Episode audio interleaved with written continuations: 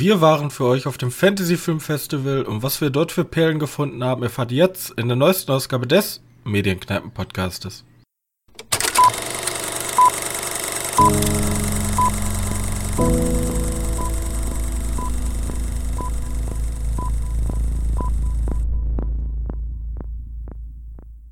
Hallo und herzlich willkommen zur 105. Ausgabe unseres kleinen Filmpodcastes und wie immer an der Seite mein geschätzter Mitpodcaster Johannes.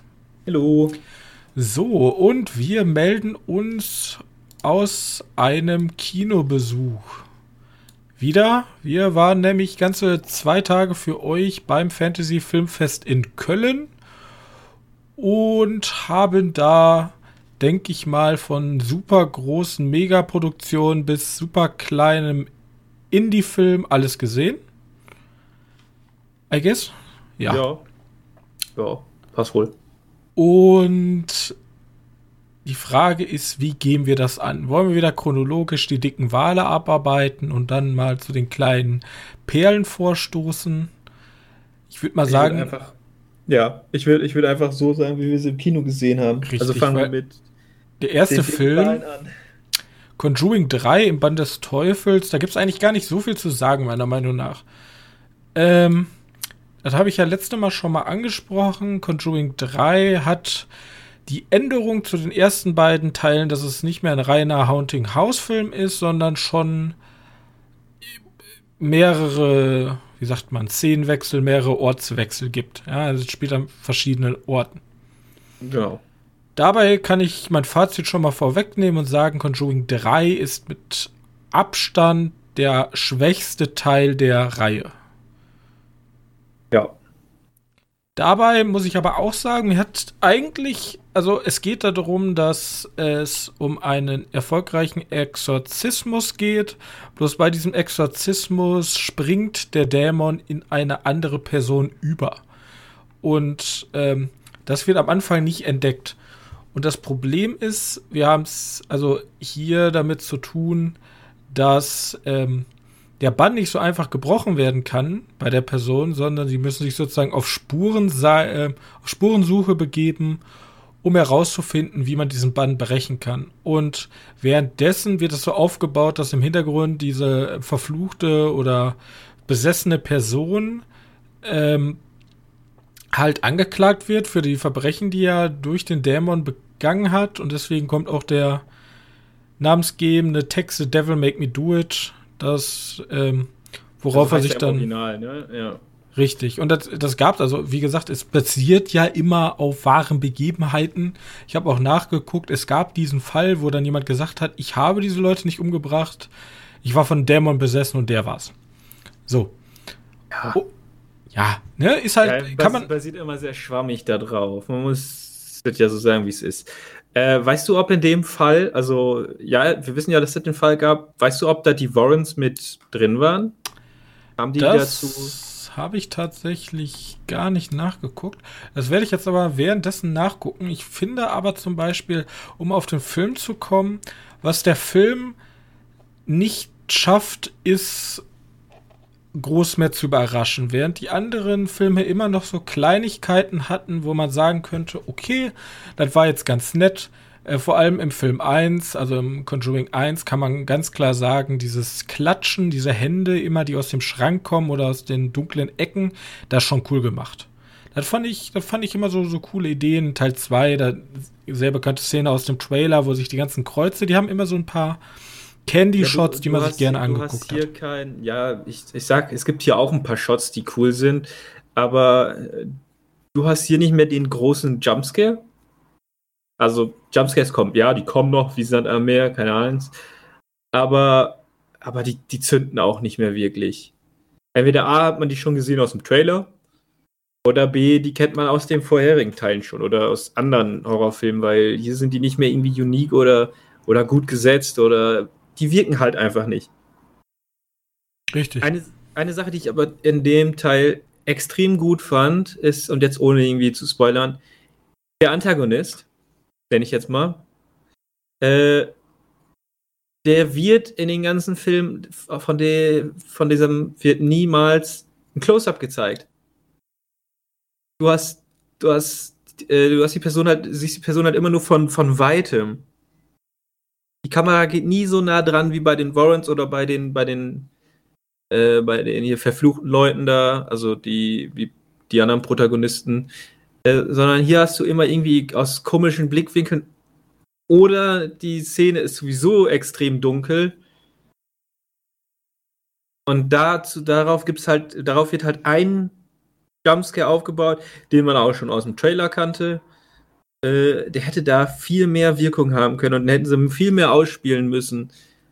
Haben sie leider nicht gemacht. Ich weiß nicht, ich möchte da so ein bisschen schwammig halten, weil äh, hier kannst du tatsächlich noch so ein bisschen miträtseln, wer da der Schurke ist, äh, woher da das Schurkentum kommt, falls es das gibt. Das Problem ist ja auch, der Film schafft es einfach nicht, wie du schon sagtest, so eine Grundspannung zu dem Jumpscare aufzubauen. Also der schafft es einfach nicht, die, eine gute Stimmung aufzubauen und dann ballert er halt plumpe Jumpscares raus und das fand ich, hatten die beiden Teile davor anders. Was der Teil wieder meiner Meinung nach gut macht, der nimmt sich ein bisschen mehr nicht so ernst. Also sie wissen selber, dass das schon, also nach wahren Begebenheiten und so, das ist schon alles ein bisschen albern. So, also die nehmen sich schon selber auf die Schippe. Das war im ersten und im zweiten Teil vor allem. Also es gibt ja sowas wie ähm, Annabelle, da ist es ja noch extremer, dass sie sich auf die Schippe nehmen. Aber beim ersten und zweiten Teil, die waren schon sehr Annabelle bitter 3. ernst. Ja. ja. Bei, bei Annabelle 3 ist wichtig, weil die anderen nehmen sich auch noch ernster. Der dritte ist dann eher so, der macht Spaß. Der ist wirklich witzig. Was ich aber sagen muss, was mir sehr atmosphärisch aufgefallen sind, waren immer die Momente, sobald ähm, Loane Warren ihre ähm, Trance-Momente hatte. Also wo die dann in diese, theoretisch, sie durchlebt dann durch die Augen des, des Übernommenen sozusagen, was passiert ist. Und diese, ich, das sind aber super wenige, das sind glaube ich zwei, drei Momente, sind echt cool. Also einmal in diesem Leichenhaus und einmal da halt im Wald. Da fand, das fand ich cool gemacht. So, das war auch atmosphärisch, da kann ich sagen, okay, war gut. Aber leider ist von dieser Hauptstory, der dann relativ boring wird und also relativ vorhersehbar sind, er ist, äh, bleibt da nicht mehr so viel von übrig. Und ich habe nochmal jetzt ganz kurz nachgeguckt, ja, die Warrens waren für die Familie beratend tätig. Also die haben von ihrem Sohn anscheinend ihn geheilt. In Anführungszeichen steht ja auch extra im offiziellen Wikipedia-Artikel. okay. Und äh, der Fall gilt auch bis heute, also das Trial of Arne Chain Johnson. Und er ist aber bekannt als der Devil Make Me Do It Case. Ja, wie der Film halt auch heißt, ne? Ich, das ist laut Wikipedia ähm, auch der bekannteste Fall, wo die Warrens halt sozusagen ähm, involviert so. sein, weil der sozusagen ähm, landesweit verfolgt wurde, dieser, dieser, diesen Case, keine Ahnung, dieses Gerichtsverfahren. Sehr spannend. Muss man sich mal da die Hintergründe Man muss sich aber den englischen Artikel durchlesen, weil den deutschen gibt es nicht, ne? Also. Ja. Ja, gut. Wer, wer, also für, für Conjuring-Fans wird das wohl was sein, aber es ist halt von dem Regisseur, der auch Lorna, Lorna, irgendwie so. Du weißt, wen. Lorna? Wie hieß sie denn nochmal? Lornas Fluch. Ja, genau, der, der auch den Film gemacht hat. Von den gleichen Typen. Man merkt, dass das James Wan nicht mehr am Werk ist. Ja. Der, für, der produziert nur noch. Richtig. Okay. Gut, dann hätten wir damit eigentlich relativ ausführlich ähm, Conjuring 3 abgehakt. Die andere Sache, die wir auch noch gesehen haben von den Big Two, die sozusagen aufgeführt wurden, ist A Quiet Place 2. Und ja, ne? Ähm, oh, was kann man da groß zu sagen? Ist eigentlich die Grundbesetzung plus Killian Murphy, der jetzt dazu kommt. Ähm, rückt dieses Ganze ein bisschen in ein größeres Licht. Also wir hatten ja am Anfang immer diese Farm und jetzt sehen wir auch ein bisschen was von der Außenwelt, wobei das, was ich dem Film zugute halte, der Film spielt immer in so einem Mikrokosmos trotzdem noch. Also wir haben ja schnell mal so ein äh, World War Z, wo dann die ganze Welt und wir kriegen überall alles mit. Bloß hier sehen wir es dann halt wirklich von so Leuten, die in so einer kleinen amerikanischen Kleinstadt wohnen.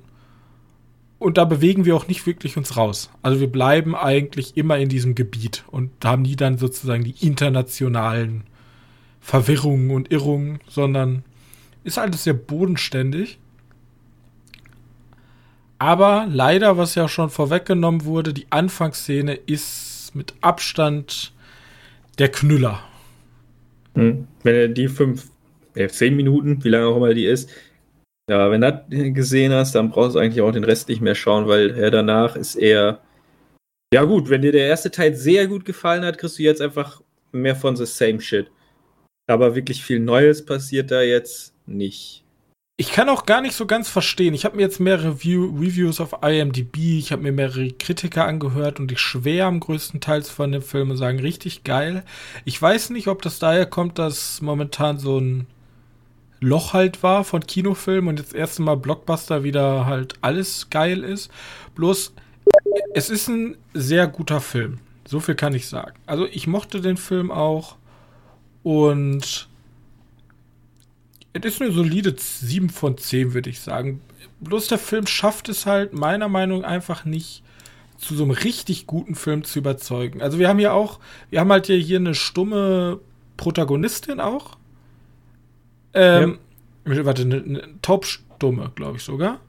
Und damit spielt der Film immer ein bisschen. Also er, er, er, sagt dann sozusagen, okay, wir begeben uns jetzt in die Sicht unserer Protagonistin und wir hören nichts.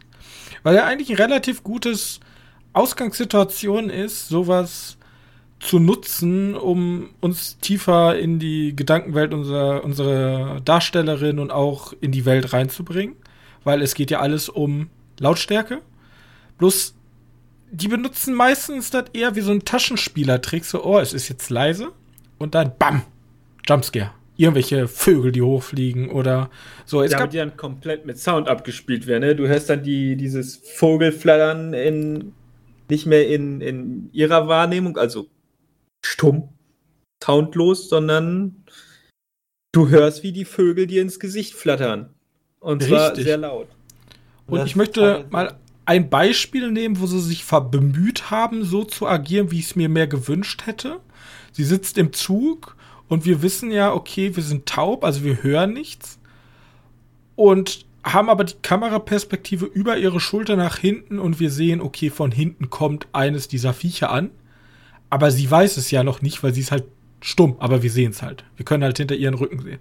Und genau die gleiche Szene, eins zu eins, so war zum Beispiel bei It Follows. Es ist genau die gleiche Szene. Sie sitzen am Strand, wir haben die Kamera, wir sehen sozusagen was hinter dem Protagonisten. Sie sitzen mit ihren komischen Stühlen am Strand und von hinten sehen wir nur in der weiten Ferne, wie langsam dieses komische, monsterartige Viech angelaufen kommt.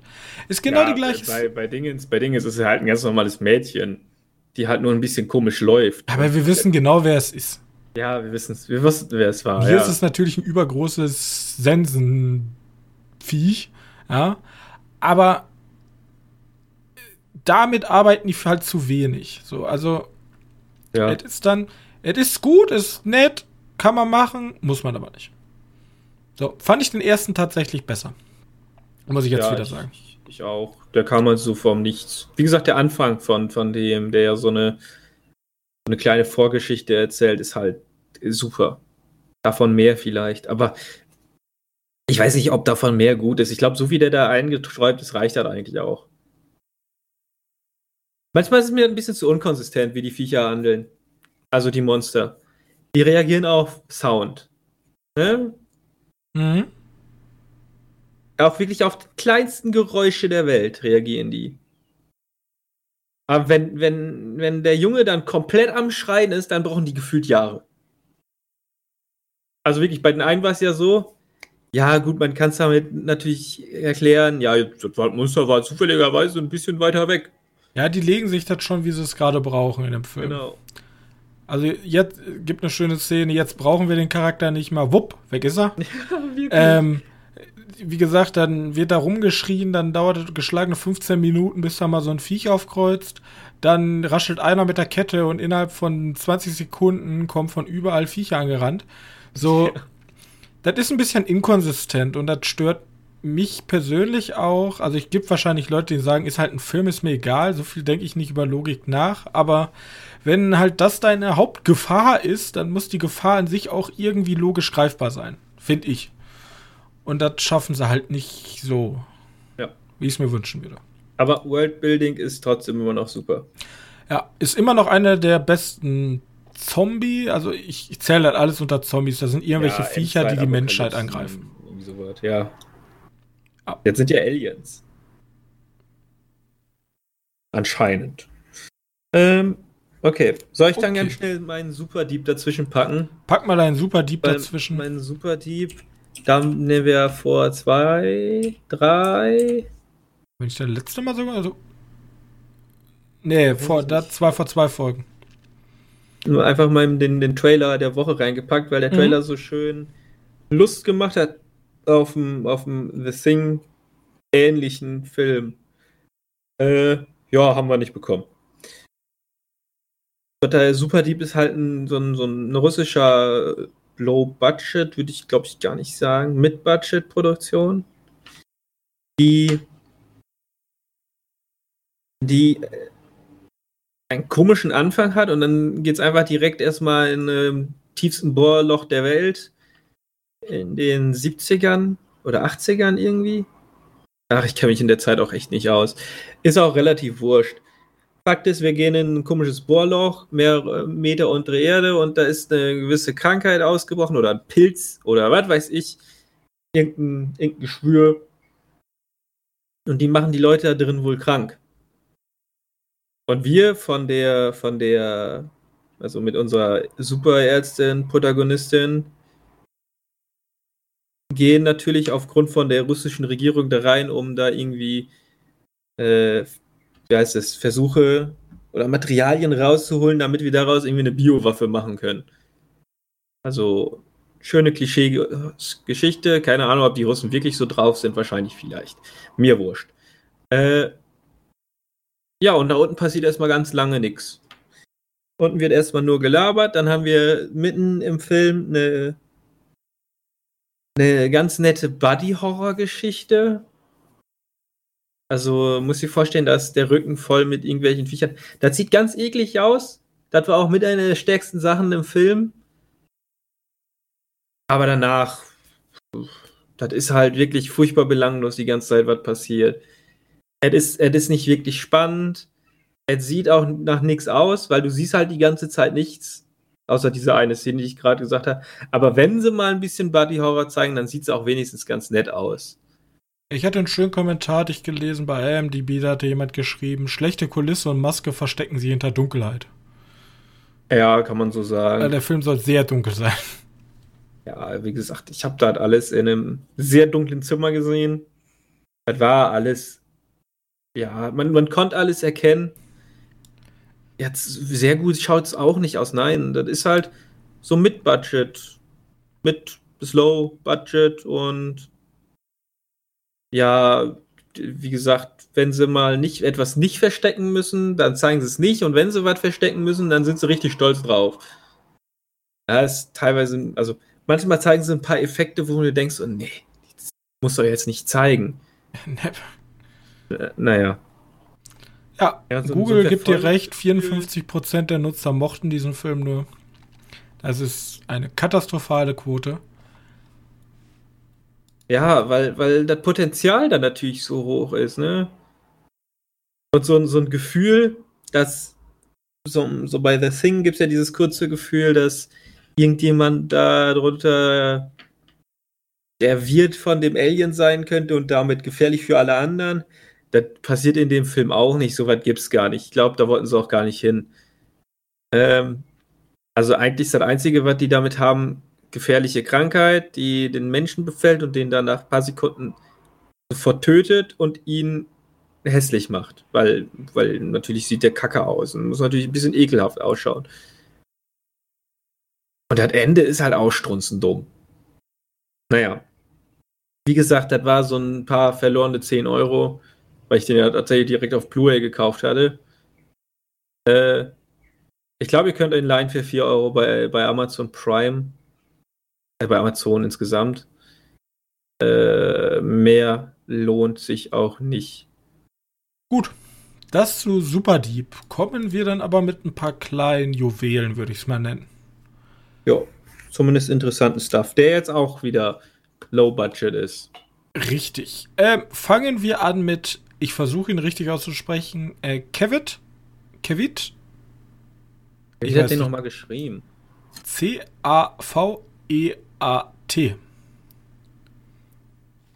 Ich kann Keine Ahnung. Ganz kurz nachgucken. Ja. Das wird wahrscheinlich irgendein richtig cooler englischer Begriff sein, den ich einfach nicht kenne.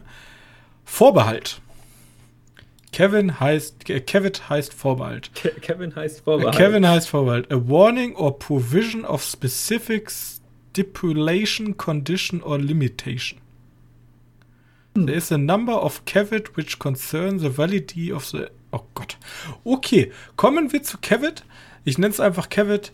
Ähm, es ist ein englischer Großbritannien. Großbritannischer Film und es geht um unseren Hauptprotagonisten Isaac. Der wird nämlich angesprochen von ähm, seinem Bekannten, I guess. Und er sagt so, yo, ich weiß, du brauchst Geld und du hast gerade eh nichts zu tun. Kannst du mir einen Gefallen tun? Geh doch bitte für fünf Tage, glaube ich. Ähm, kannst du Babysitter spielen für meine Nichte Olga. Und ähm, die, die wohnt halt ein bisschen abgeschieden und das Einzige, was du machen musst, ich gebe dir 200 Dollar im, am Tag und du musst halt einfach auf sie aufpassen. Die Sache ist bloß, Olga ist ein bisschen durch den Wind, so, die hat Angstzustände, ne, aber das klären wir alle schon. Und dann denkt er sich so, ja, 200 Dollar ist ja eine Menge Geld, so 1000 Dollar für fünf Tage aufpassen, mach ich. Und dann kommen die halt wirklich im absoluten Niemandsland an. Die erste Hürde ist, er kann nicht schwimmen und das Haus steht auf einer kleinen Insel. Ja, in und, einem größeren See, ja. Richtig. Und dort angekommen ähm, wird sich jeder Horror, Horrorfilm ähm, Filmgucker denken, okay, das ist mit Abstand das schlimmste Haus, was ich gesehen habe. Ich will da niemals wohnen oder geschweige denn nee. fünf Tage verbringen. Alter, die Conjuring-Häuser aus dem ersten und zweiten Teil sehen echt ein Land dagegen aus. Ja, also ganz ehrlich, fünf Tage Conjuring-Haus, easy, aber fünf Tage da auf gar keinen Fall. Nicht, nicht mal einen Tag. Und ähm, zusätzlich kommt er noch, obwohl er sich immer wieder überreden lassen hat, ja, okay, aber mehr, bitte keine weiteren bösen Überraschungen. Der Vater ist nämlich verstorben und die Mutter ist verschwunden. Und der Vater war Schlafwandler. Und deswegen hat der Vater immer einen speziellen Anzug getragen. Das ist wie so eine Lederweste. Und an dieser Lederweste war eine schwere Eisenkette befestigt, die dann im Keller sozusagen festgemacht wurde. Und durch diese Eisenkette kann er halt nicht aus dem Haus. Und der glückliche, wie der glückliche Zufall es will. Bei ihm, er ist natürlich kein Schlafwandler, aber die Eisenkette hält ihn auch aus dem Zimmer des Mädchens fern, weil das Mädchen hat panische Angst, dass irgendwer in ihr Zimmer kommen könnte. Und deswegen klärt, äh, erklärt er sich dann nach langer Diskussion dazu bereit, doch diesen, dieses Outfit zu tragen. Und wenn ihr denkt, die Geschichte ist ziemlich konstruiert, ja, die Geschichte ist auch ziemlich konstruiert. Das tut dem Film aber keinen großen Abbruch. Nein. Du willst halt einfach nur da rein, die Atmosphäre, diese, die dieser Film halt hundertprozentig hat, ne? Aufsaugen und dann nicht mehr schlafen können. Richtig. Also, es gibt super unangenehme Szenen. Es gibt super spannende Szenen. Es gibt da. Also, im Grunde passiert eigentlich nicht viel, aber dieses Haus, dieses Mädchen, was irgendeine komische Störung anscheinend besitzt, die überall dann rumsitzt und einfach die Hände vor den Augen hat und sich nicht mehr bewegt und auch nicht ansprechbar ist. Und irgendein Geheimnis und dieses, diese, diese Kette, die er auch die ganze Zeit mit sich rumschleift, die dann die ganze Zeit so ein Geräusch macht. Und, und auch einfach eine Hasenpuppe, äh, komische Augen hat. Kann man sich ja einfach mal bei Google Bilder diesen komischen Hasen anschauen. Ja, das ist auch das Poster, dieser Hase, der einen anschaut. Es ist unnormal. Da es, ist wirklich. Also ja? der, der ganz, ganz schnell kann er zu diesen, diesen, äh, wie heißt es, so ab, dass du einfach denkst, ja, das ist jetzt kompletter Blödsinn, Schwachsinn. Aber der spielt da irgendwie doch schon ganz gut mit und kommt da gut weg. Äh, ich weiß nicht, ob ich mir den Trailer anschauen würde. Ich glaube, der nimmt ein bisschen viel vorweg. Glaube ich, weiß ich gerade gar nicht mehr. Äh, guckt euch den Trailer mal lieber nicht an. Wenn, wenn ihr daran Interesse habt, an einen sehr atmosphärischen Horrorfilm aus England, äh, mit nur, ich glaube, vier Charakteren. Vier, äh, ne, fünf, fünf, fünf. sein. Fünf Schauspielern, äh, wovon, wovon eigentlich nur drei mehr zu sehen sind. Äh, ja, lohnt sich. Lohnt sich auf jeden Fall, vor allem wenn ihr gerade von Conjuring kommt und denkt so, ja, okay, das hat mir jetzt nicht so viel gegeben. Hier habt ihr Atmosphäre und ab und zu auch noch mal so einen typisch britischen Humor-Auflockerungsmoment. Genau. Immer mal wieder. Also wirklich sehr, sehr guter Film. Kann ich nur empfehlen. Kevin, guckt ihn euch an. Atmosphäre pur. Kommen wir mal in ein ganz anderes Genre, nämlich Voice of Silence. Also ich habe keine Ahnung, wie ich den Film in ein Genre einordnen würde. Vielleicht so ein Drama, Krimi, Drama, Krimi. Also es, ja, es, es geht so ein ja, ja doch, passt wohl. Drama, Krimi. Also wo, worum noch. geht's hier? Wir haben zwei Hauptprotagonisten und die Protagonisten arbeiten tagsüber, verkaufen sie Hühnereier auf dem Markt und dann im, im Laufe des Tages gehen sie ihrer eigentlichen Berufung nach. Sie arbeiten nämlich für irgendeine irgendeine kriminelle Organisation in Korea. Ich glaube, ich glaube nämlich, die arbeiten nicht für eine, also die, die arbeiten, ich sag, sagen wir mal freiberuflich, als die Leute, die für, für so kriminelle Banden die Orte vorbereiten und die Leichen dahin schleppen, damit die, oder Leichen ist nicht wahr, die, die Gefangenen hinschleppen, damit die kriminellen, kriminellen Organisationen die ausfragen können auf ihre natürliche, natürlichen Wege, äh, mit Baseballschlägern und Schläge und Schmerzen. Und so, und die machen da einfach nur sauber und versch verscharren dann die Leichen, die daraus entstehen. Richtig, und jetzt, und jetzt, und jetzt ist ja der Witz, dass der von einem angeheuert wird, eine Tochter oder eigentlich einen Sohn sollen die äh, kidnappen von, von einem großen anderen, ja, von irgendeinem großen, von wem war denn das Kind? Ich glaube, einen anderen großen Gangsterboss oder so. War das ein Gangsterboss wirklich? Weiß oder nicht, war das einfach nur eine Entführung? Es war auf jeden Fall jemand mit viel Geld. Das Mädchen soll gestohlen werden. Dann kommt das blöde Problem, dass der Gangsterboss, von dem ihn Auftrag erhalten hat, nachher einer ihrer Kunden wird. Also. Er hängt am Haken. Er, häng, er hängt am Haken. Ein anderer Mafia-Boss wollte den halt ausfragen. ähm, und dann haben, dann sitzen die halt mit dem Kind da, was die für den entführen sollen und wissen nicht, was zu tun damit ist. Und haben jetzt halt ein entführtes Kind. Um das sie sich kümmern müssen. Das ist ja genau.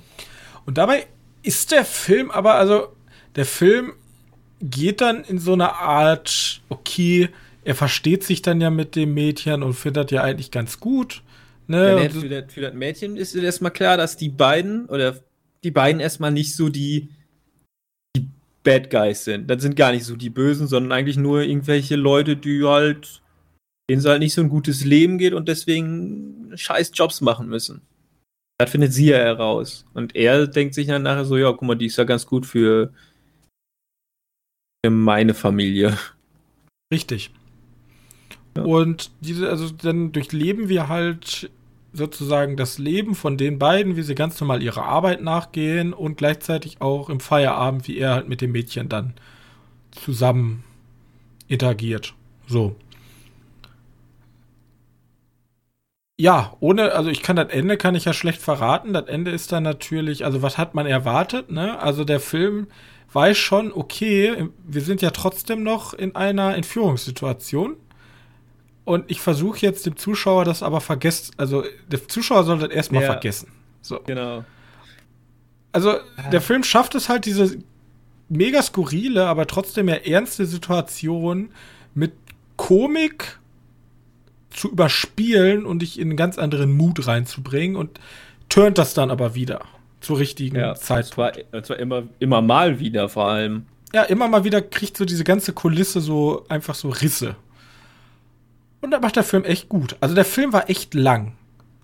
War irgendwie. Lang? also ich fand ihn lang. Also er hat eine, er dauert eine Stunde 40, er ist normale Filmlänge, aber er hat, das Licht, also lang muss nicht schlecht sein. Also er nimmt sich sehr viel Zeit, auch Alltagssituationen durchzuspielen, Kulisse zu zeigen, Natur zu zeigen, solche Sachen. Aber der hat mir echt gut gefallen. Mehr kann ich dazu nicht sagen. Also das, ja. man kann auch nicht viel mehr zur Story zu sagen, ohne zu viel zu spoilern. Deswegen guckt euch gerne Voice ja, of Silence an. Man nimmt so viel vorweg, ne? Weil die, die Situation ist schon allein. Richtig. Lohnenswert, sich anzuschauen. Und vor allem, hätten wir vielleicht erwähnen müssen, unser Hauptprotagonist ist halt stumm. Ja. Und er redet stimmt. auch nicht. Und sein Kollege ist halt, hat irgendwas mit dem Bein. Deswegen, wir haben auch schon so komplett andere Anti-Helden theoretisch, ein Stumm und jemand, der ein Krüppel, also ein Krüppel nicht im negativen Sinne, aber halt so gar nicht, was man sich so vorstellt von so einem Krimi-Drama, würde ich mal sagen. So, gut das zu äh, The Voice of Silence. Ich weiß gar nicht, kann man sich den schon ausleihen? Der ist 2020 schon erschienen. Der wird wahrscheinlich jetzt im Laufe des Jahres irgendwie beim Streaming-Dienst äh, leihbar sein oder so. Und der lohnt sich auch mal auf der großen Leinwand zu gucken, weil der hat echt geniale Bilder. Also die sind echt. Das Problem schön. ist, ich glaube, den wirst du nirgendwo mehr in Deutschland auf der großen Leinwand sehen. Das ist das Problem. Ich glaube, aber wenn ihr, wenn ihr die Chance dazu habt, ihn irgendwo zu gucken, dann versucht es auf der großen Leinwand zu schauen. Weil der hat, der hat von der, von diesem Außengebiet von Korea, ich keine Ahnung, ist ja schon fast Land, ne? Hat er so viele, so schöne Bilder. Ich finde ja generell die, ähm, ich finde generell einfach die Natur in Japan und Korea ist so komplett. Das ist wie so, für mich sind solche Filme immer wie so, fast schon wie eine Dokumentation einfach, weil ich mir das nicht vor. Du siehst halt immer Seoul und Tokio, die so unfassbar modern und einfach so andere Dimensionen besitzen von Stadt, was wir uns vorstellen können. Und dann gehst du aber aufs Land und das Land ist noch mal so eine Dimension ländlicher, als wir uns das vorstellen. Ja. Deswegen, ich muss, ich muss unbedingt mal nach Korea oder nach Japan, da muss ich mir unbedingt mal angucken. Gut, Wohin ich aber nicht möchte, sind ähm, die Rocky Mountains. Ich weiß gar nicht, wo sie genau nee, waren. Das glaube ich, irgendwo in Kanada. Sie haben ja, sie haben ja gesagt, äh, in Quebec, irgendwo nördlich von Quebec, bisschen Irgendwo offshore. eine Berge. Genau. Die, also wir sprechen über Violation, ein Erstlings, also zumindest ein erster großer Film von Madeleine Sims Viewer heißt sie, glaube ich. Die spielt auch in dem Film mit. Die Hauptrolle, oder? Ich glaube, die spielt sogar die Hauptrolle, ja. Die ja. spielt die Hauptrolle. Und es ist das ernste Thema, das ernsteste Thema bei diesem Fantasy-Filmfest ist es ein Vergewaltigungsfilm. Aber er wurde beworben, er ist kein normaler Rape and Revenge-Film. Ob das, ob sie das geschafft haben, äh, Johannes. Ich habe dafür in, in, meinem Leben wahrscheinlich zu wenig Rape and Revenge Filme gesehen, weil das auch endlich nicht mein Genre ist. Ich mochte nicht. ich fand den streckenweise echt viel zu langweilig. Und da passiert halt auch echt lange nichts, ne? Man muss natürlich sagen, sagen, die, die hatten wahrscheinlich eine kleine Crew, kleines Budget, ja, hatten genau. da ihre zwei Hütten gemietet. Also man sieht halt super viel Natur, dann äh, diese typischen, okay, wir haben jetzt eine geile Naturaufnahme, packt mal so einen Spiegeleffekt da rein und so, ne, und dann halten wir das mal 20 Sekunden einfach. Also, da ist theoretisch wenig Film. So, also von der Haupthandlung wenig Film. Und der Film schafft es jetzt meiner Meinung aber auch nicht so besonders zu sein, dass ich sage, oh, so einen Film habe ich ja noch nie gesehen. Oder so habe ich einen Rape and Revenge Film. Ich habe ja diese ganzen I Spit on Your Grave, jetzt nochmal den krassesten zu nennen. Oder gibt ja auch harmlosere, eher im Action-Richtung Filme. Da geht er halt weg von. Er ist nicht dieser, also er ist halt wirklich nicht dieser typische, okay, da ist ein Typ, der hat mir Schlimmes angetan und jetzt nehme ich meinen Katana und gebe ihm die Rache dafür oder etc. Sondern er ist da schon subtiler, aber er geht halt wirklich sehr über die Violation-Schiene. Und so ein bisschen down to earth und dann nicht mehr. Richtig, er will halt so, so eine Message eigentlich eher verbreiten. Ich hätte mir eher, wie gesagt, ich hätte mir eher geschichtlich da mehr gewünscht. So einfach mehr, mehr aus der Geschichte rausholen, denn Aber das, also die von Rape and Revenge Film, die Geschichte bleibt dann, also der Verlauf bleibt dann doch der gleiche. Und da hätte ich mir eher was Neues gewünscht. Aber vielleicht sind wir auch in dem Fall nicht die Zielgruppe. Vielleicht sind vielleicht wir nicht die so Zielgruppe, aber ich muss ihn ja trotzdem bewerten, weil ich ihn gesehen habe, ne? Ja, vielleicht hat er so ein weibliches Publikum, weil der geht ja viel mehr über diese Gefühlsschiene. Richtig. Und ach Gott, aber irgendwie war die auch nicht sympathisch. Egal. Es ist ja, schwierig. Es, ja, klar. Das ist halt ein super, super schweres Thema. Ne? Vergewaltigung ist immer hart. Und da kann man wahrscheinlich eh nicht die richtigen Worte zu finden. Aber ich fand, der Film hat mich einfach nicht so mitgenommen, wie er mich hätte wahrscheinlich mitnehmen müssen. Aber ja. vielleicht kann ich mich auch einfach nicht da so reinversetzen, wie der Film mich vielleicht ansprechen wollte. Punkt. Und der ist ja auch, also bei den Kritikern ist er ja auch gemischt rübergekommen. Bei Rotten Tomato hat er aber stabile 87 Prozent. Ich weiß nicht, ob ich vielleicht in dem Fall dann doch lieber mehr von der Beziehung zwischen unserer Protagonistin äh, und ihrer Schwester sehen wollen würde. Weißt du, weil der lässt sich ja dann doch manchmal auch viel Zeit für das, nennen wir mal, auseinandernehmen. Äh, ja, klar, du sitzt vor dem Publikum im Fantasy Film Festival, aber ja, was ich mir bei diesem ganzen Genre, was mir meistens immer zu, zu kurz kommt, ist tatsächlich dieses Zwischenmenschliche. Okay, wie reagieren auch andere Menschen darauf? Und das schneidet der Film halt an. Also er geht ja schon da drauf. Er geht halt sehr, sehr viel um ihre Gefühle in der Situation und wie sie mit der Situation umgeht. Aber mich hätte auch viel mehr interessiert, so, okay, wie, wie, wie läuft das? Ja, das ist aber wahrscheinlich auch mit dem Budget einfach nicht umsetzbar. Auf jeden Fall kann man sich angucken, wenn man sich dafür interessiert, so zur Not. Aber sonst würde ich da ja. eher, also wenn man da eh nicht so den Rang zu hat, gibt er einem auch nicht wirklich neue Impulse, würde ich sagen. Ja, na, die stärkste Szene ist halt diese, diese letzte, die man auch von den ganzen Bildern kennt, wo sie äh, einen Streit zwischen einem Mann und einer Frau mitkriegt die sie gar nicht kennt. Weißt Richtig. du, welche Szene ich meine? Ganz ja. zum Schluss dieses. Das ist somit die stärkste Szene, aber da passiert natürlich auch nicht mehr. Aber das ist natürlich, muss ja für den ganzen Film davor geschaut haben und ich auch Und sie holt auch, dass sie, die, also die Hauptdarstellerin und Regisseurin holt auch viel aus ihrer Rolle raus. Ähm, und hat mir auch am besten gefallen. Die anderen waren dann schon ein bisschen. Ja, die ja, waren eher flach, ne? Flach. Gut. Aber vielleicht sollte, sollten die das ja auch sein. Damit sie mehr Tiefe kriegt im Gegensatz zu den anderen. Ach, keine Ahnung. Kann man wahrscheinlich, über solche Filme kann man halt super viel auch reinlesen und debattieren und solche Sachen. Genau. Ja gut, ja gut, ja gut, ja gut. Gut, dann ähm, wollen wir doch direkt mal äh, zum Trailer der Woche kommen. Hast du dir was ausgesucht? Weil ich habe herausgesucht, den Trailer hatte ich nämlich geschaut und wollte ja eher vorwarnen, dass man sich den nicht anschaut, weil er wieder zu lang ist. Welchen ich, Trailer möchtest du denn nennen? Ich würde gerne über Blood, Blood Red Sky tatsächlich reden. Blood Red Sky? Habe ich den gesehen? Weiß nicht. Ich habe ihn gerade extra rumgeschickt. Du kannst ja mal einmal durchskippen. Ja, ja, mach ich mal kurz. Okay, dann sage ich euch mal, warum ich diesen Trailer rausgenommen habe. Es ist ein Netflix-Film. Das, was ich jetzt gesehen habe, es könnte richtig in die Hose ah, gehen. okay, pardon. Ja, habe ich gesehen. Denn in A Blood Red Sky geht es darum, dass wir einen deutsch-britischen Film haben, aber mit einem deutschen Regisseur, der hier auch aus Nordrhein-Westfalen kommt. Und ähm, es geht darum, dass eine Mutter mit ihrem Sohn nach Amerika fliegen möchte, weil sie irgendeine OP da machen möchte anscheinend. Doch dann wird das Flugzeug gekidnappt und sie äh, wird vermeintlich über den Haufen geschossen. Und alle denken sich, oh nein, wie schlimm. Doch dann stellt sich heraus, sie ist ein Vampir. Und fängt da an, Leute zu beißen und richtig Terror zu machen. Und das ist auch im Grunde eigentlich ziemlich so die Story zusammengefasst.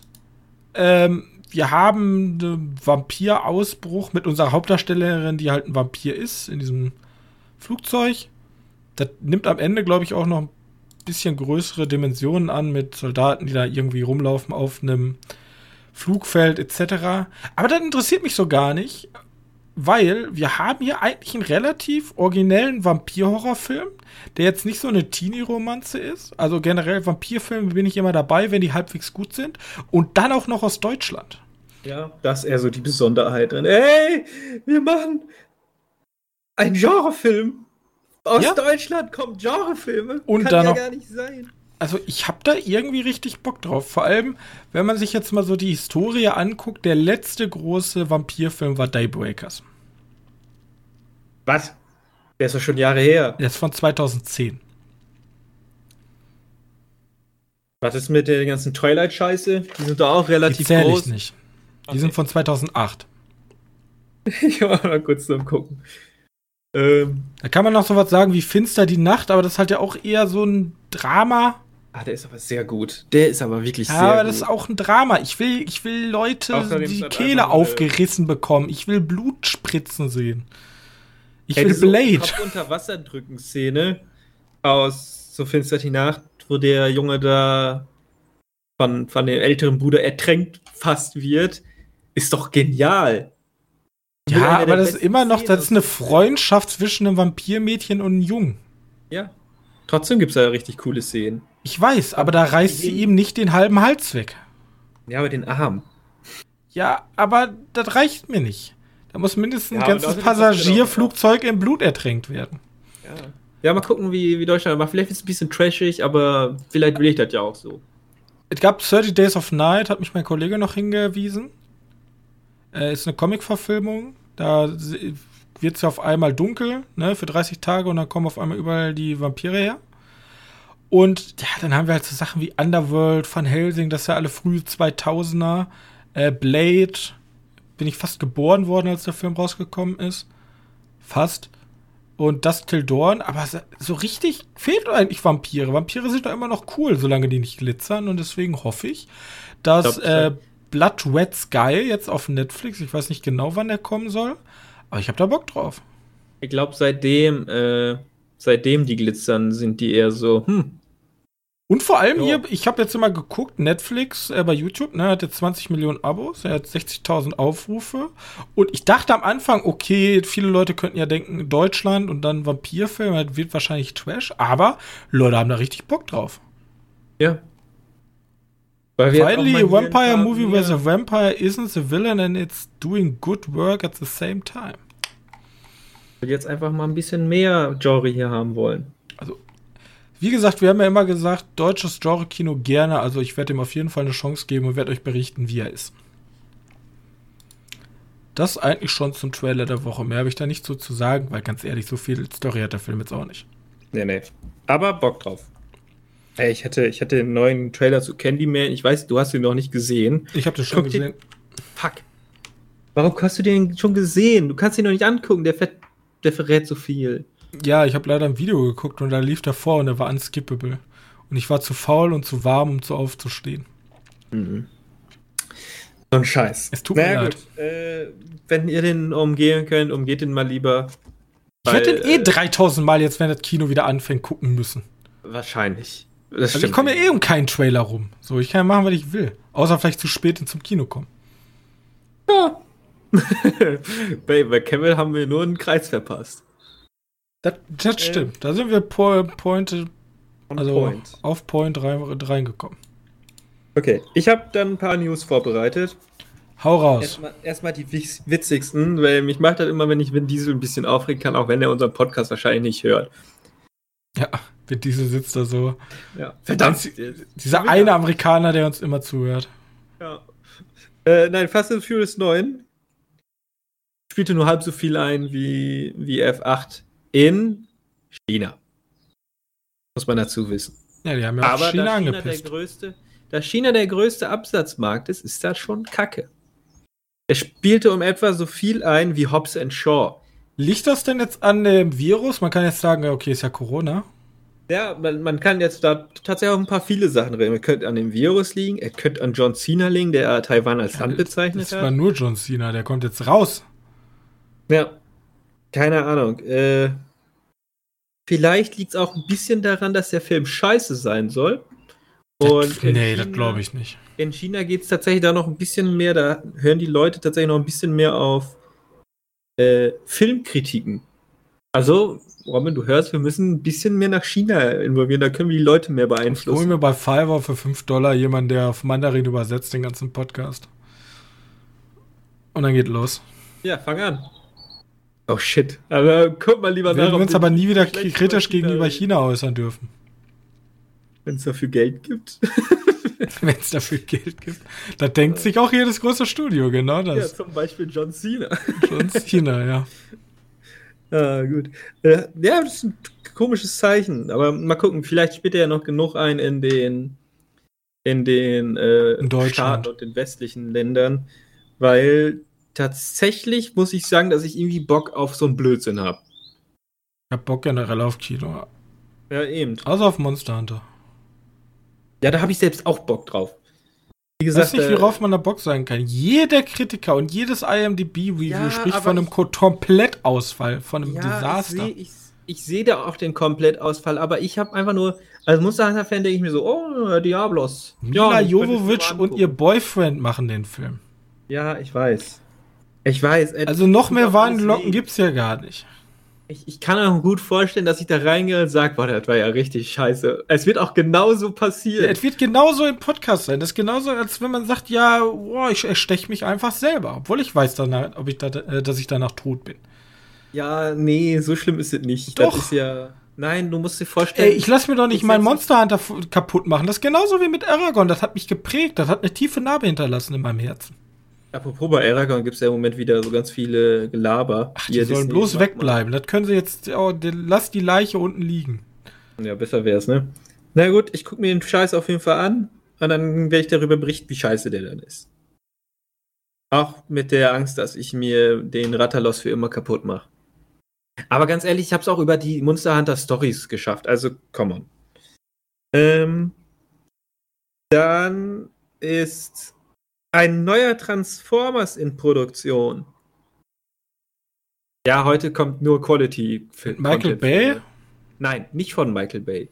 Boah, das könnte ja eigentlich mal ein guter Transformers werden. Es geht nämlich, es soll so ein bisschen, also in der Vergangenheit spielen, soll sich mit, vom Soft Reboot, also Bumblebee, so ein bisschen dran orientieren, aber soll mehr in Richtung Action gehen, wieder. Und es soll so eine Mischung aus also es soll nicht mehr um diese, wie heißen die Transformers nochmal? Die haben doch Autobots? Decepticons, Autobots. Äh, nicht mehr um die gehen, sondern um irgendwelche Beast-Viecher. Okay. Also ja, um, um die Autobots geht es auch noch, aber jetzt treffen die auf so komische Beast-Viecher. Also Roboter-Dinos. Ja, die gab es wahrscheinlich auch in diesem Comic, aber. Ja, die gab es auch. Die gab es auch schon im Film und die, um die soll es mehr gehen. Keine Ahnung. Äh, das ist eh alles Unsinn, was da passiert. Solange die Action besser ist als von Michael Bay, ist mir das relativ wumpe. Ja, solange das ein bisschen. Also, Michael Bays Action ist ja nicht scheiße, aber. Aber wenn du einen Film guckst, in dem die ganze Zeit was passiert, wird der so schnell langweilig. Da muss, äh, da muss man ein bisschen aufpassen. Ja, vor allem arbeitet ja auch nur mit Zeitlupen, ne? Damit man überhaupt die Action verstehen kann. Ja, aber viel zu viel mit Zeitlupen und komischen Slow-Mos und die ganze Zeit muss sich die scheiß Kamera bewegen. er kommt ja, also Michael Bay kommt ja auch aus der Werbung. Ja. Also bei Michael Werbung. Bay stört mich eigentlich nur am meisten, dass er seine Kamera nicht stillstehen kann. Selbst wenn nur gelabert wird, muss die Kamera sich um die Leute drehen. Ach, scheiße, jetzt bringst du mich auf, was ich weiß jetzt nicht mehr, welchen Film ich gesehen habe. Da hat mich das so abgefuckt. Da dachte ich eigentlich, der Film könnte gut sein, aber ja, muss ich nochmal drüber nachdenken. Weil diese Kamera die ganze Zeit sich um die Leute dreht. Ja, nee, also da, da, könnt, könnt, also da gibt's keinen, also ich weiß nicht mal, welcher Film das war, da gibt's keinen ersichtlichen Grund, wieso man da hätte kein Stativ nutzen, äh, nutzen können. Da läuft wirklich ein Typ hinter, der hat Parkinson und muss die Kamera bedienen. Hm, da hat mich aggressiv gemacht. Du, du, verfolgst einfach einen Typen, so seitlich, und er wackelt da rum. Das ist unfassbar. Ich sehe jetzt gerade erst seit Six Underground gemacht, da war er auch totaler Reinfall. Six Underground ist der Netflix-Film? Ja. Ja, genau, bei denen ging es mir nämlich am meisten auf den Nerven. Dass diese beschissene Kamera nicht einmal ruhig gehalten werden Das war auch kein guter Film. Jeder, der mir sagt, ja, das ist so ein guter Popcorn-Film, am Arsch ist das ein guter Popcorn-Film. Nee, nee, der war viel, der ist vielleicht mal ganz witzig, so eine Minute zu schauen. Der hatte diese netten Magnetenszene, die ist ganz witzig. Reicht, wenn du dir den Trailer anschaust, hast du alles gesehen.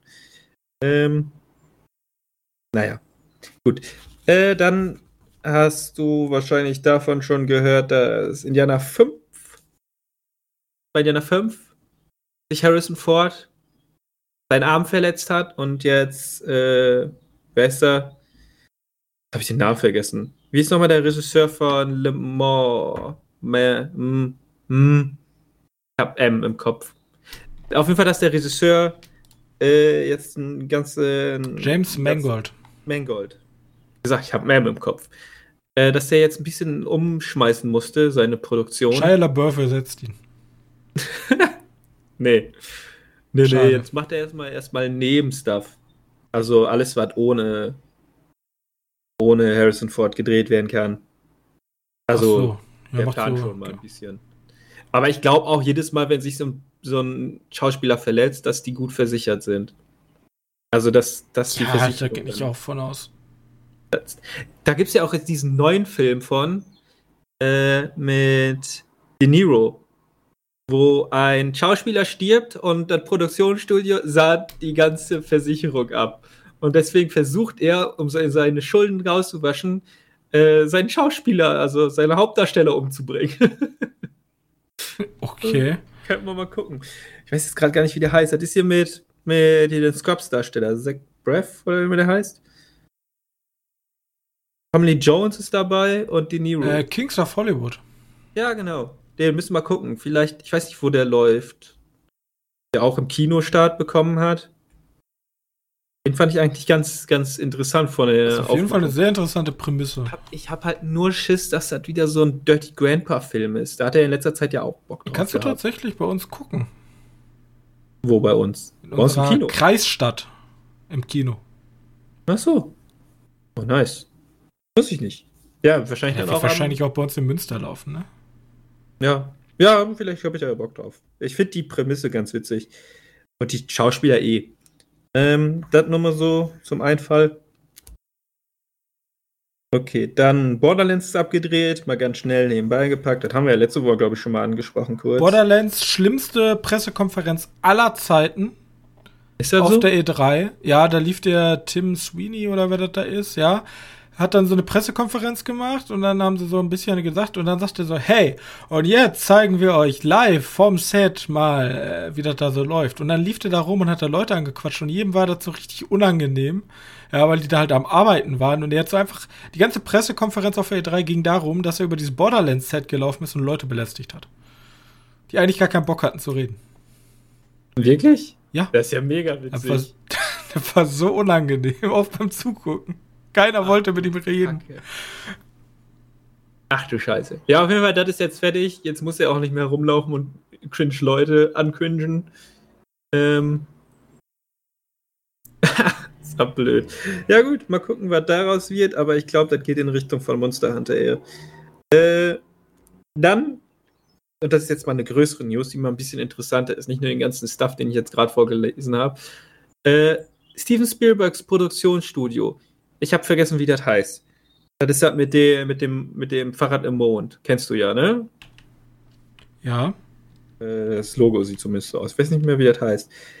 Dieses Produktionsstudio muss für Netflix jetzt jährlich mehrere Filme produzieren. Okay. Das ist, Netflix hat sich da so einen Deal gesichert, dass, dass dieses Produktionsstudio, was ich schon wieder den Namen vergessen habe, äh, dass sie mehrere Filme für Netflix produzieren müssen im Jahr. Und das kostet halt Netflix dementsprechend Geld, aber die haben ja Sand am Meer. Emblem Entertainment heißen die. Emblem. Ja, genau, die. Finde ich eigentlich nur ganz interessant. Aber natürlich gilt, Emblem hat ja noch das, äh, ist ja noch in Verbindung mit Universal, glaube ich, war es. Ja. Und für die müssen die weiterhin Filme produzieren. Also die müssen jetzt raushauen, wie, wie geht. Ja, die machen auch nicht so viel. Also der letzte Film war Man in Black International. Oh. Ja, vielleicht, vielleicht kriegen wir mal ein paar unique IPs, die ganz gut laufen. Vielleicht gibt es ja was Nettes. Vielleicht. Vielleicht. Okay. Ähm, dann gucke ich mal weiter, was ich noch Feines da stehen habe. Äh. Ach so. Das könnte dich vielleicht interessieren. Äh, Disney hat ja vor kurzem, wie heißt der denn nochmal rausgebracht? Hier, den, den Jungle Cruise. Ja. Ja, die haben sich jetzt, die sind jetzt wieder, also die, die Chefs von, vom, vom Filmteam sind über ihre Disneyland-Park gegangen und haben sich gedacht, welchen Film können wir als nächstes, äh, welche Attraktion können wir als nächstes verfilmen? Und sind dann beim Terror of Tower, äh, Tower of Terror, so, nicht Schade. Terror of Tower, Tower of Terror geblieben. Ich dachte, die hätten Das irgendwie den Hotdog-Stand oder so verfilmt. Das wäre doch mal witzig. Ja, das könnte passieren, nächstes Mal, wenn die alle ihre Fahrgeschäfte durch haben. Denn die sind jetzt beim Tower of Terror gewesen. Das ist nichts anderes als ein Freefall oder wie immer die Dinger heißen. Ja. Naja, Fall, keine Ahnung. Äh, ja, das soll verfilmt werden. Als so ein, so ein Sub-Horror, so, ein- so ein bisschen Horrorgeschichte. Horror ohne Horror für Kinder. Was ich mich da frage, ist, läuft denn jetzt auch in Jungle Cruise in der Attraktion Teile von dem Film? Das ist eine gute Frage. Also haben die das so medial jetzt in ihre Attraktion eingearbeitet? Das ist da haben sie doch bestimmt irgendwas Frage. gemacht, oder? Die haben da bestimmt ein bisschen angepasst. Ah, Ja, das- ist, ist gut möglich, aber Dann müssen wir mal vorbeischauen im Disneyland. Ja, nee. Ähm. Naja, und bevor ich das vergesse, mich zu sagen, in der Hauptrolle soll Scarlett Johansson sein. Für den, Bei äh, dem Horror-Ding jetzt? ja, bei den Terror Tower Filmen. Ja, ne, die puh, macht's halt wegen des Geldes, ne? Kann man ja mal mitnehmen. Ja, keine Ahnung, wahrscheinlich schon. Das ist ja kein, das ist ja kein ernstes Schauspiel, was die da machen. Sind wir mal ehrlich, ja? Nein. Also es sind ja keine Filme, wo du dir als Schauspieler sagst, da möchte ich mich verselbstwirklichen. Fuck, jetzt Ja. habe ich natürlich noch eine News über, aber das wäre natürlich die perfekte Überleitung fürs Thema der Woche. Das sind ja keine richtigen Schauspieler. Scheiße. Ist die cool, ja, die News? mit, ja, diese eine News dazwischen wäre halt die Impfpflicht für Hollywood. Ja, Ja, sagen wir die- einfach, Schauspieler, die sich verwirklichen wollen, haben sich zusammengetan mit Produzenten und haben jetzt gesagt, Leute, weil bald läuft irgendwie so ein Agreement mit den, ähm, mit den Gewerkschaften da aus, dass ähm, bald auch Leute, die nicht geimpft sind, bei den Produktionen teilnehmen können. Und jetzt haben sich die Leute zusammengetan und haben gesagt, wir fordern, dass die Impfpflicht sozusagen bestehen bleibt. Ja. Jetzt, ja, finde ich gut. Sollte in viel mehr Branchen Pflicht werden. Ja, ist halt äh, immer so ein Vorreiterprogramm, wenn das Hollywood macht, ne? Die ja so ein bisschen. Die haben auch relativ viel Einfluss auf die Bevölkerung. Ja, eben. Genau. So, aber was ich jetzt gerade sagen wollte, beim Thema der Woche.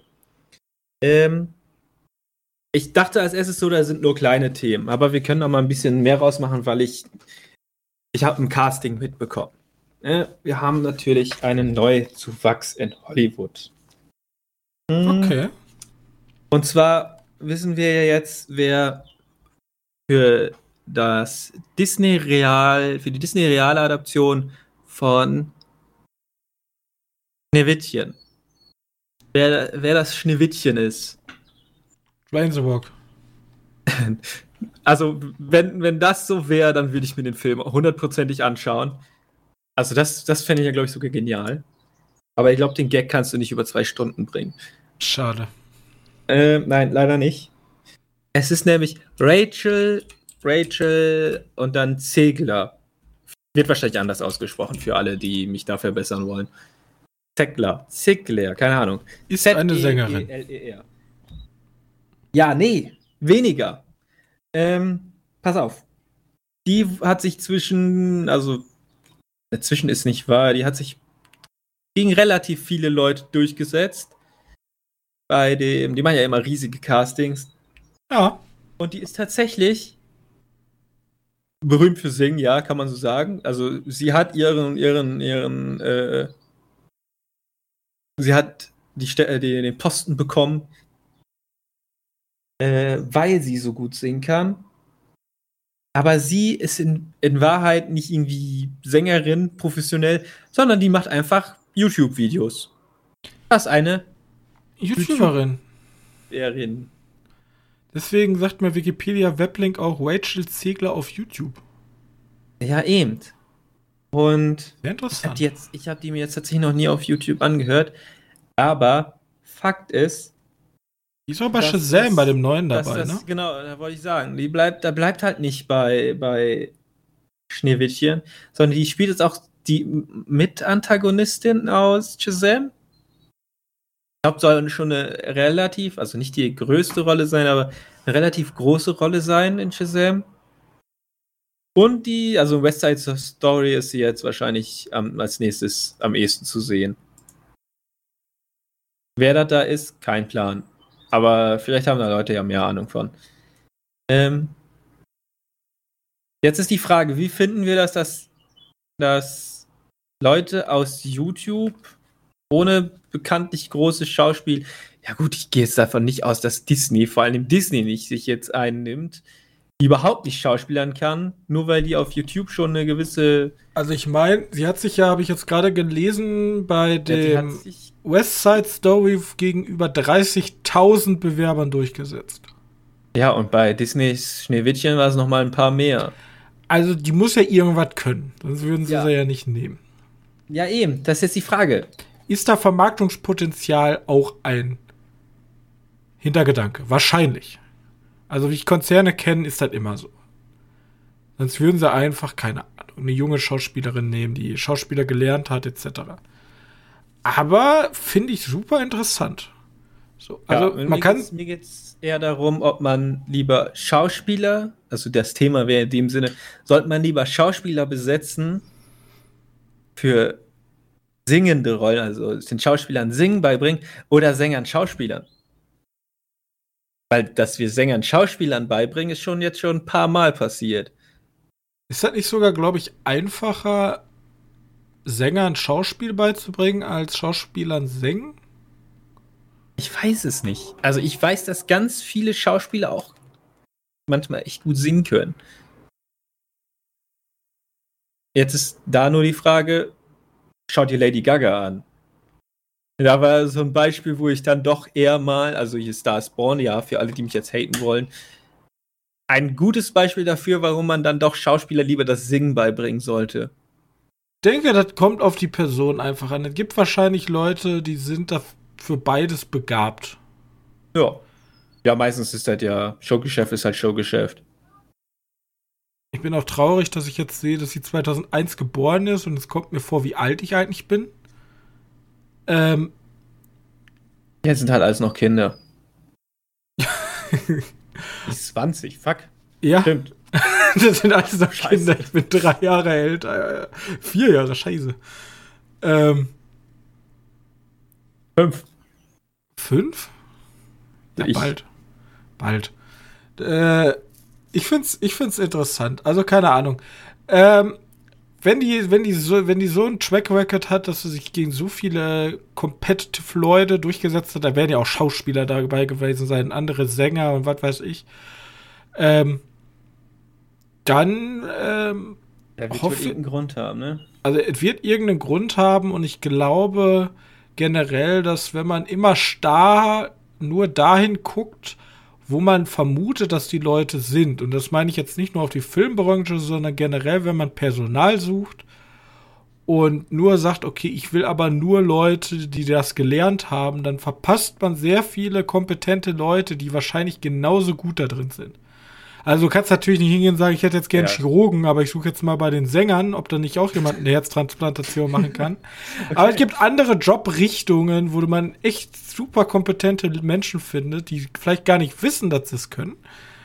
Aber ähm, die, brauchen, die brauchen bloß ein bisschen Feinschliff und dann funktioniert das auch. Und vor allem bei, vor allem bei den YouTubern, die kennen sich ja zumindest schon mal ein bisschen mit der Kamera auf. Böse Ja. Zungen würden behaupten, es gibt sehr, sehr gute Schauspieler unter den Influencern. Ja. Ja. Aber ähm, da, da sind Leute dabei, die, die haben es richtig drauf. Und bis jetzt hatten wir eher mehr so YouTuber im Generellen als Marketing-Gag, so hey, guck mal, Gronk spricht hier die und die Rolle. Oder LeFloid macht den und den Synchronstimme. Äh, Stimme. Mhm. Aber, ähm, oder äh, ganz großes Beispiel war ja Casey Neistat, der hat ja in diesem Netflix-Film ganz kurz einen Auftritt gehabt. Aber das sind halt alles so Public, also das sind so Marketing-Gags. So. In welchem Netflix-Film? War das ein Netflix-Film oder ein Amazon-Film? Scheiße, Wer ist denn nochmal Casey Neistat?